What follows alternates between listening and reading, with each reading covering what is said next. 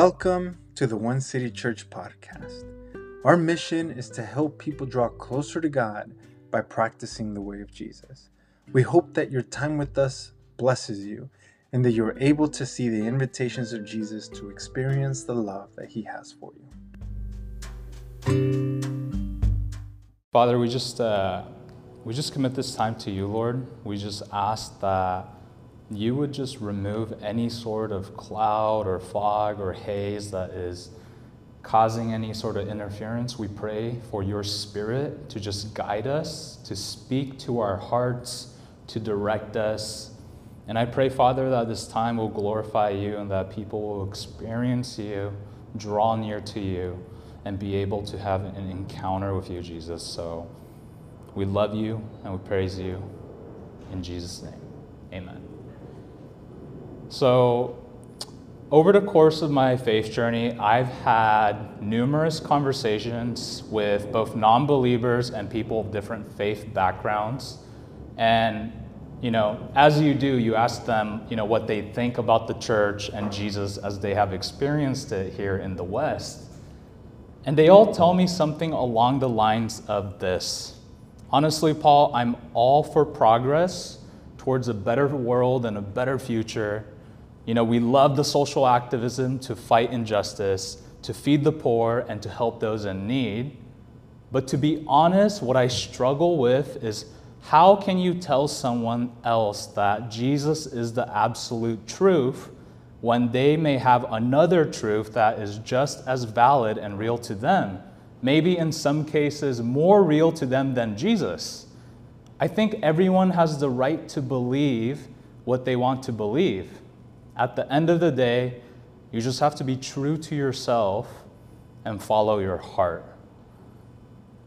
Follow your heart. You do you. Be true to yourself. There seems to be no shortage of these days of sayings like these that emphasize the self and the inner feelings as the absolute authoritative source for how to function in society and to live life. We can think about this concept of the modern self and the pursuit for authenticity in our culture, and we know this as expressive individualism. So, American scholar Robert Bellah coined the term expressive individualism, and he defines it as a unique makeup of feeling and intuition that each person holds that should unfold or be expressed if individuality is to be realized.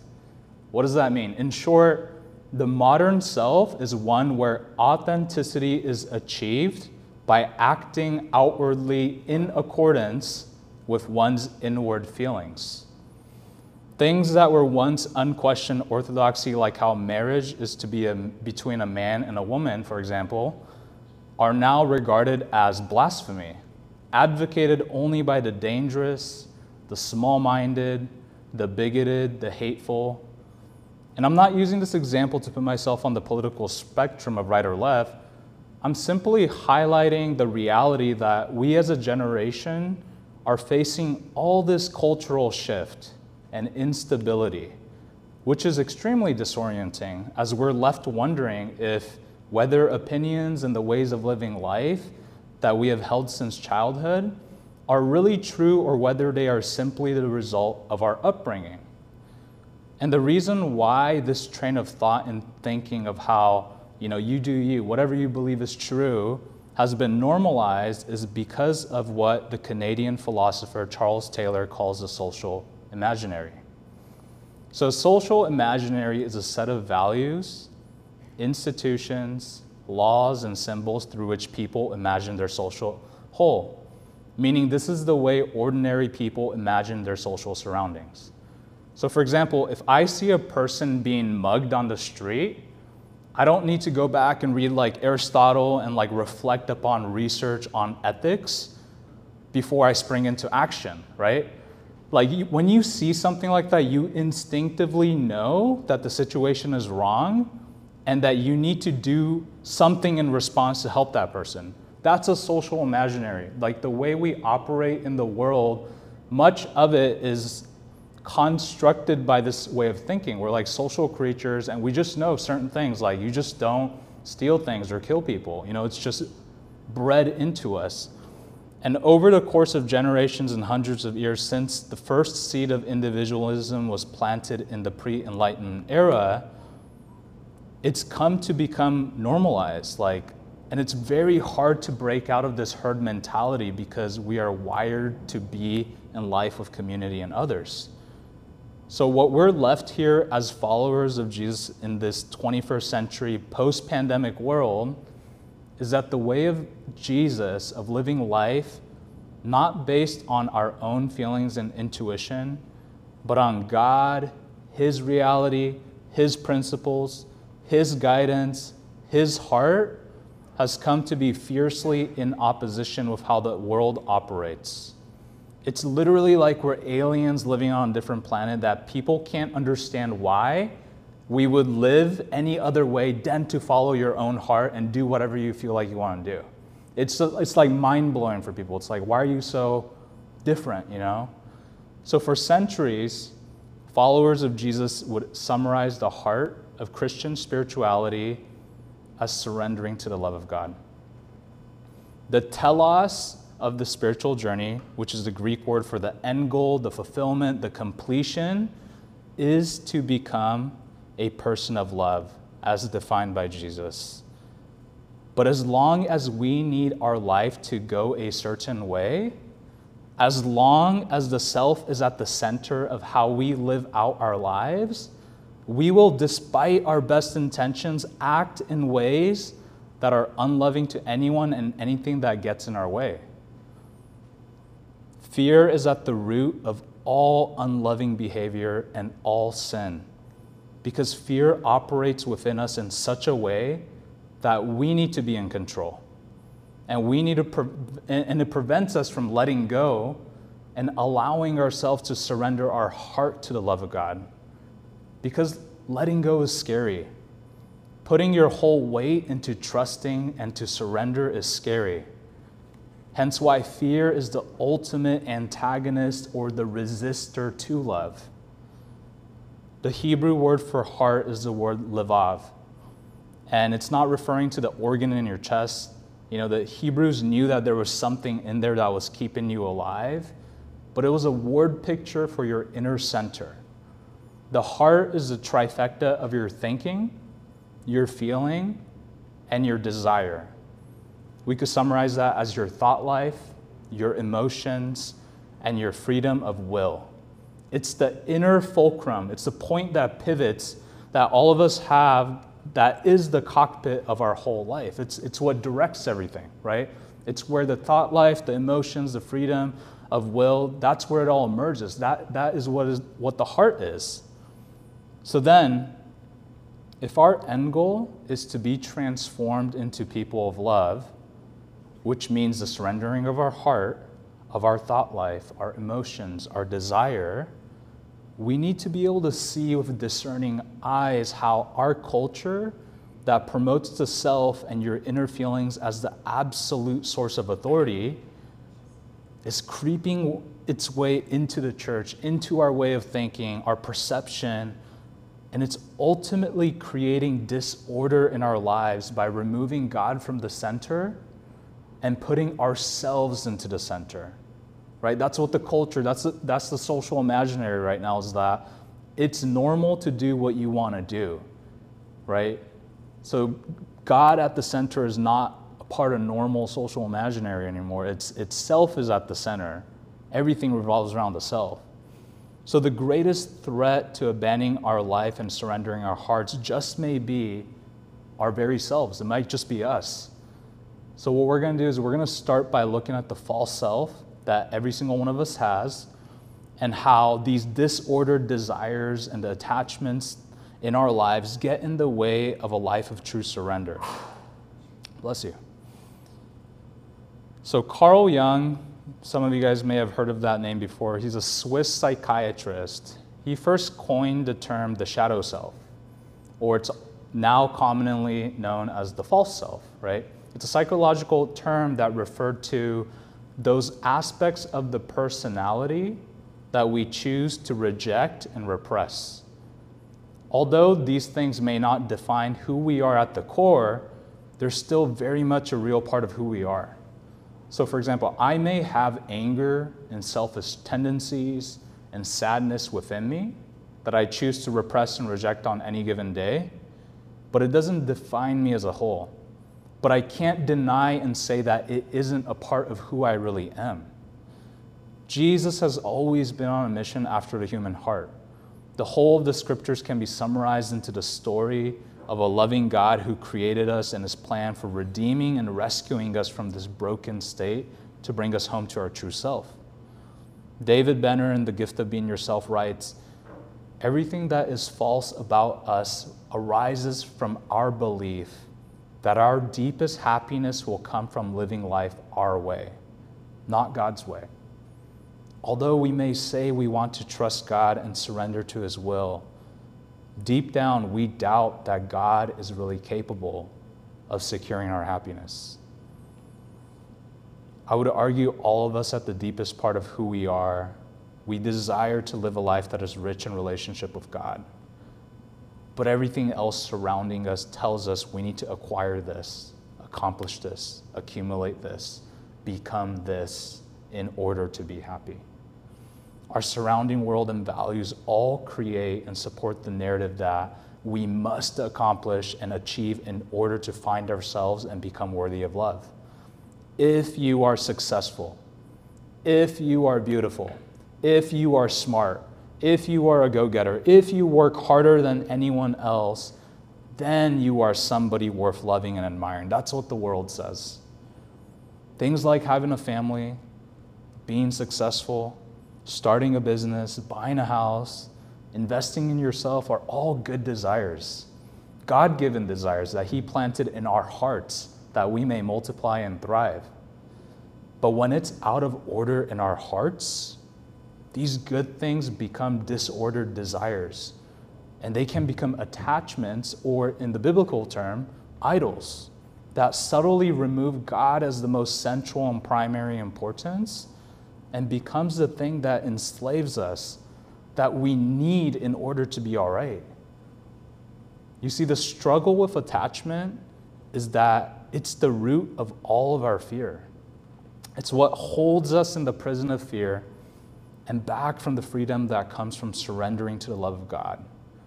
Our anxieties reveal our attachments, meaning, whatever you're anxious about, you worry about, you obsess about, you micromanage about, you ruminate about. These things reveal our attachments, whatever it is that we think we need in order to be okay. And what is an attachment? It's an emotional state of clinging caused by the belief that without some particular thing or some person, you can't be happy. Attachment is not a desire, it's an emotional state of clinging to a desire. It's not wanting something, it's needing something in order to be okay.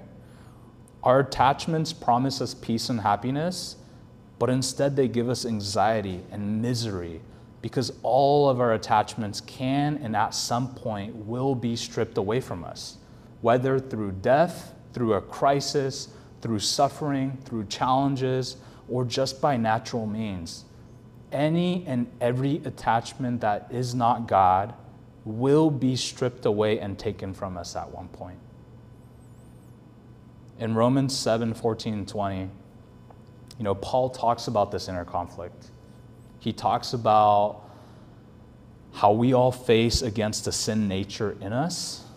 Another term for the sin nature in us, we can say, are the disordered desires that we've been talking about that stems from the cultural influences, the selfish ambitions, the temptations, and this part of us, this broken sin nature in us, is being manipulated and targeted by the three great enemies of our soul the world, the flesh, and the devil.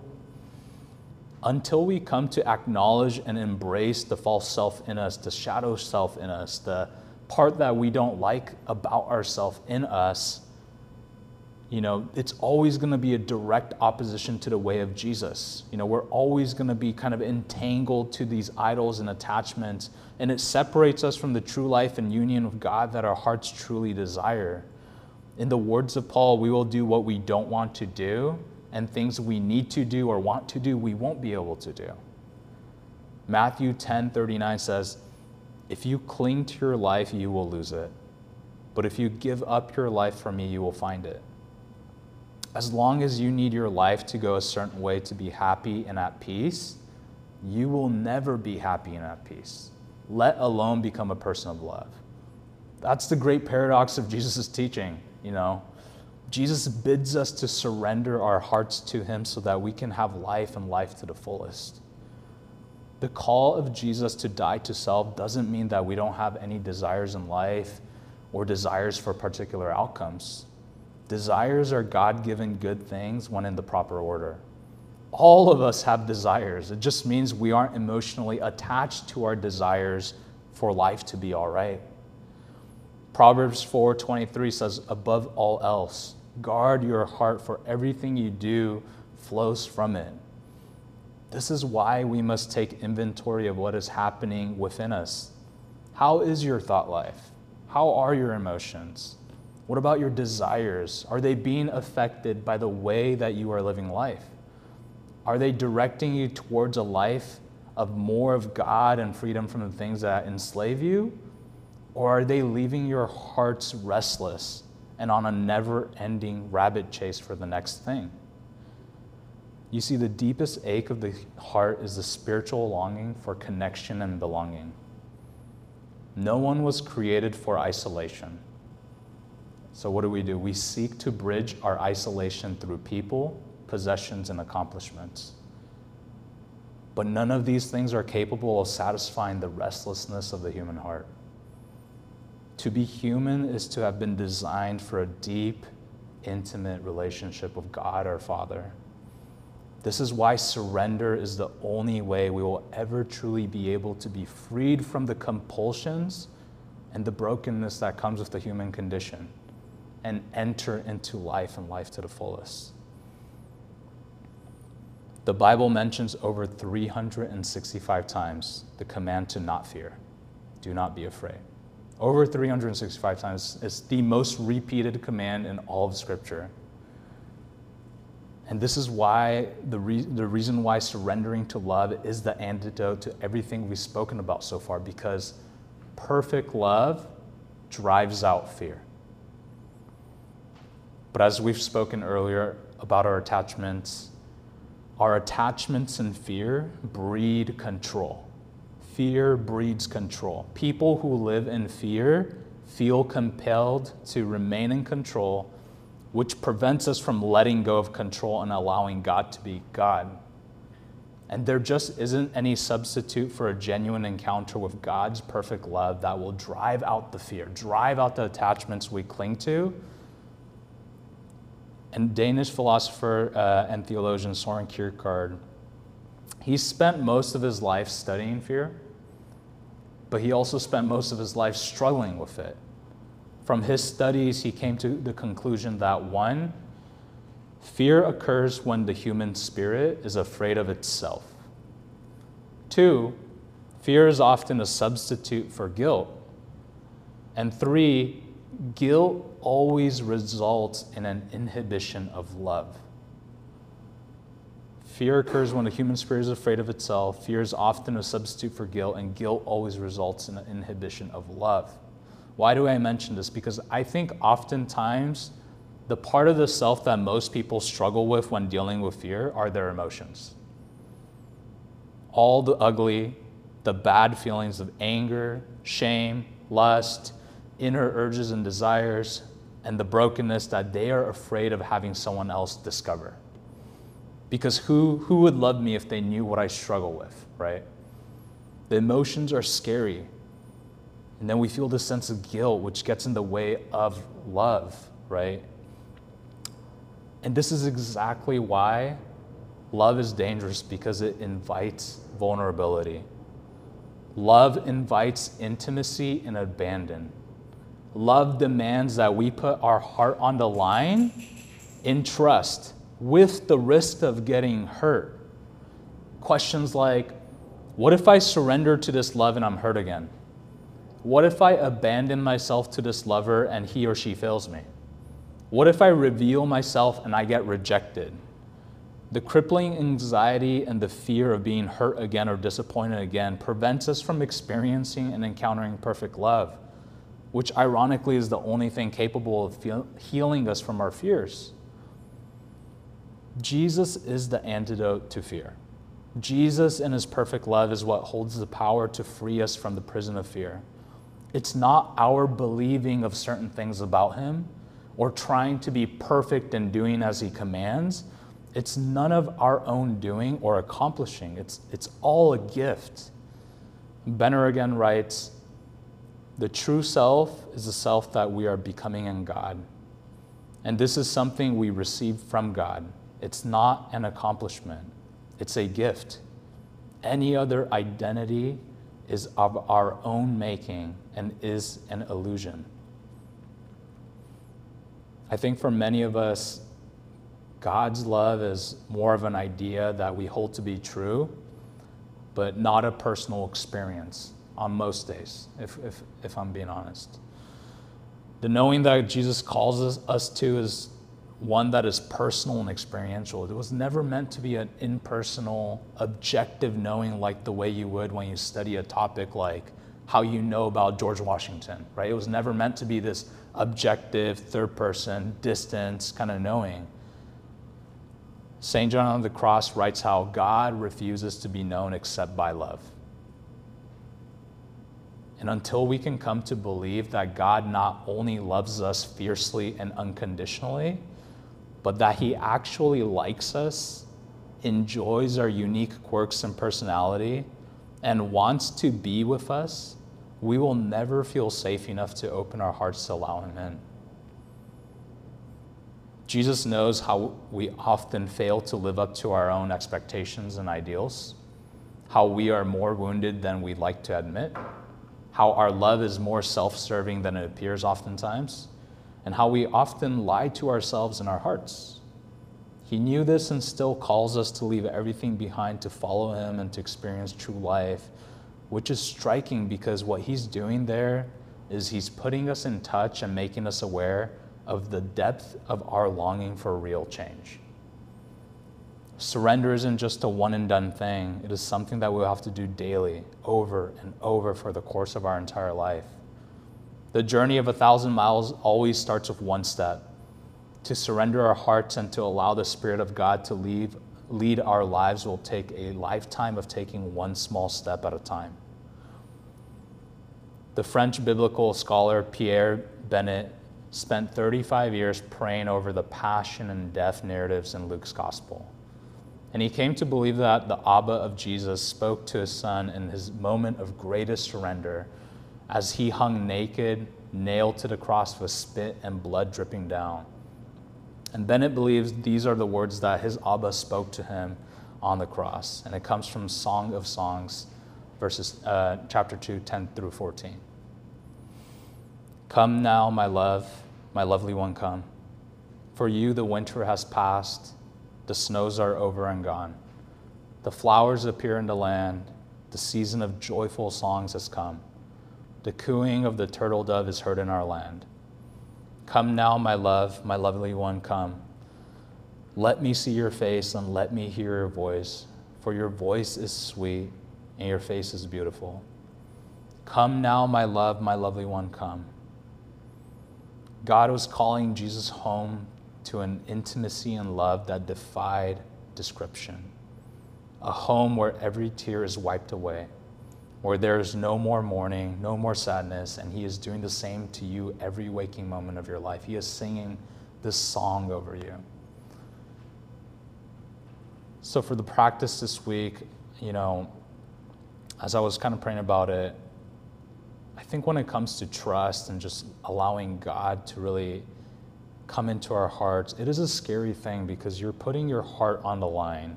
And we've all been disappointed, heartbroken, let down so often that we kind of get jaded and we're, we're, we have our walls up. And it's hard to trust because trust, trust is done in vulnerability. Trust invites you to intimacy, into vulnerability, into abandoning yourself. So we're going to use the Song of Songs, verse 7, uh, yeah, 7:10 where it says, "I am my beloved's and his desire is for me." I want you guys to use that as a, a breath prayer this week to allow the reality of God calling you his beloved. Right? What God is doing is that he's not looking for a disciple who is just so perfect and without flaw. The way he sees you right now is that like, man, you can't do anything to make him stop loving you. And it's not love that's obligatory. Like he likes you. He he thinks you're cool. He thinks you're fun he enjoys time with you and He wants to love you and know you.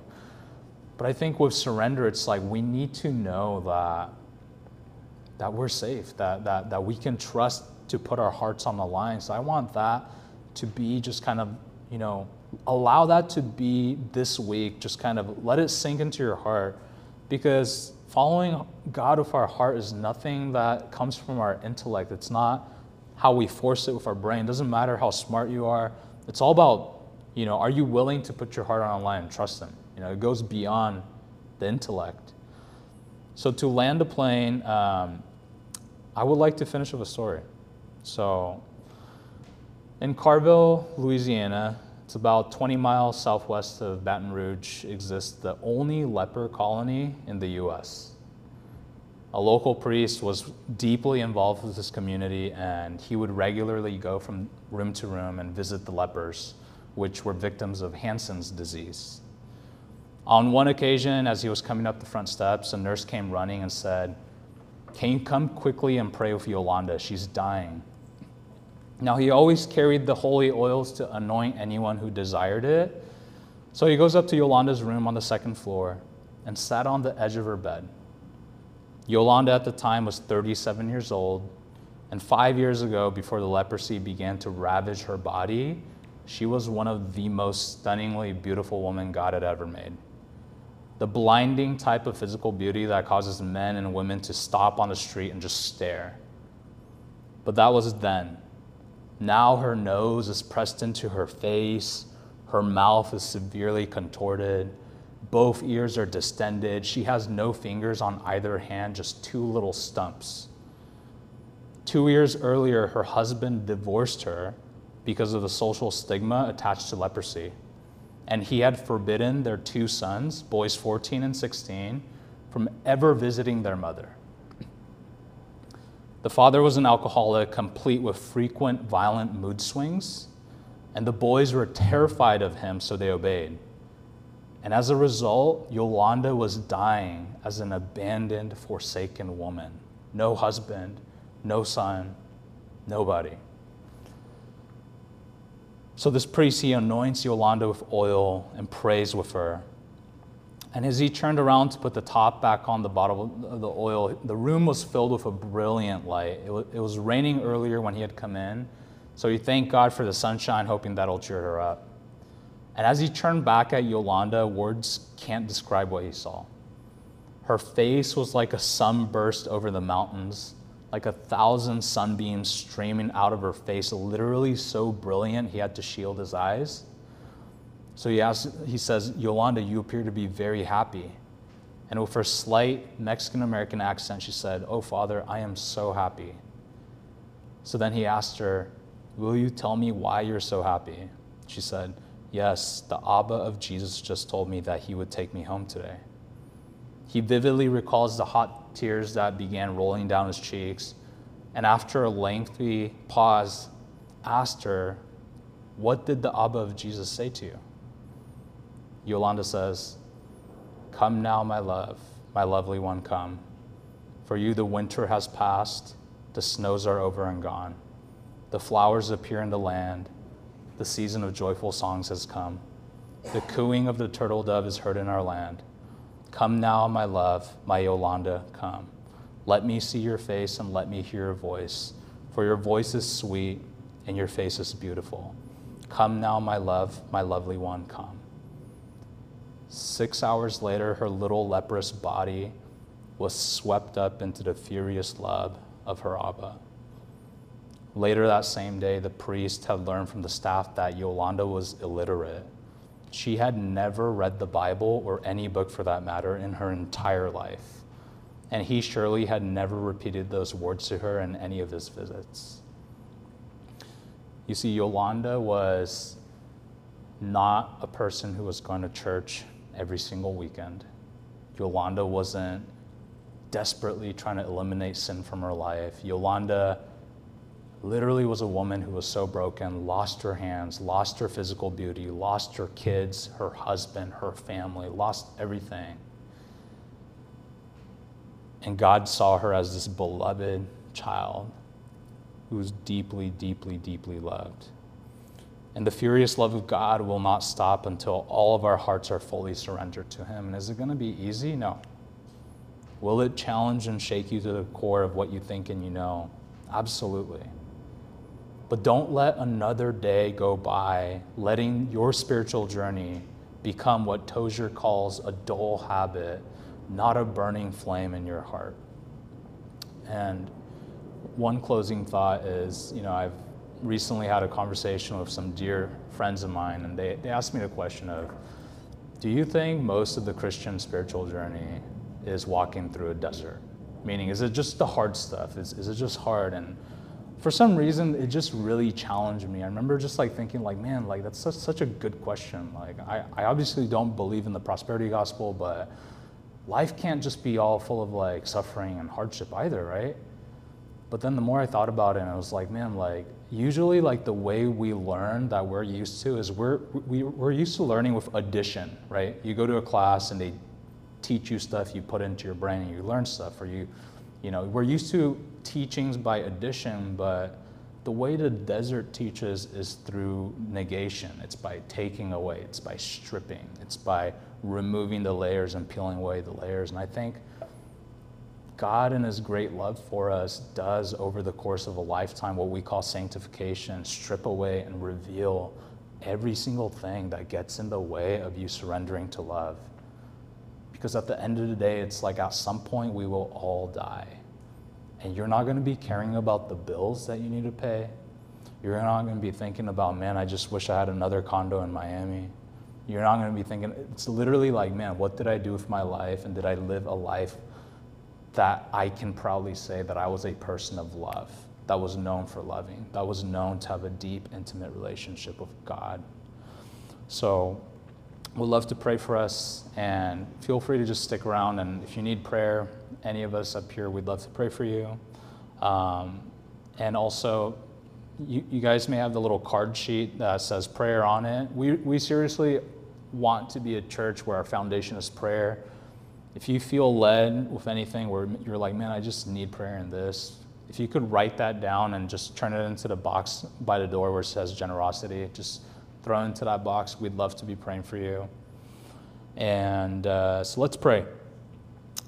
Jesus, we just, um, God, we, we live in some, a weird time of history, Lord. We, we live in a time where man, like it's hard to be a Christian sometimes because everybody else does things their way, and man, like they, they, they see us as almost like this minority fringe of crazy people that, you know, how could they do such a weird, archaic thing that's so old school? And God, we, if we can be honest and just really repent sometimes, Lord, I, I think there's often times where we feel like, man, I'd just rather blend in than stick out as a salty, you know, light of the world. And Father, I just pray right now that you would just remind us, God, that, that it's all a gift, Lord, of your forgiveness, your mercy, your love. And God, we just want to be people that are known to love well. We want to become, as you say, Jesus, a person of love and become love and be transformed into love. And I just pray, Father, that you would help us. Help us to really tune into the, the depths of our soul that is crying out for real change.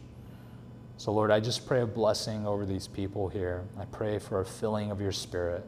I pray the breaking off of any demonic attachments, of any sort of idols, of any disordered desire that is getting in the way of knowing your love deeper. And I pray, Father, this week that we can trust in your love a little bit more each day, that we can take one step at a time and come to know you a little bit more each day, and to truly surrender all of our hearts until it is all yours. So, Father, may you shine your face on these people. May you keep them and may you bless them.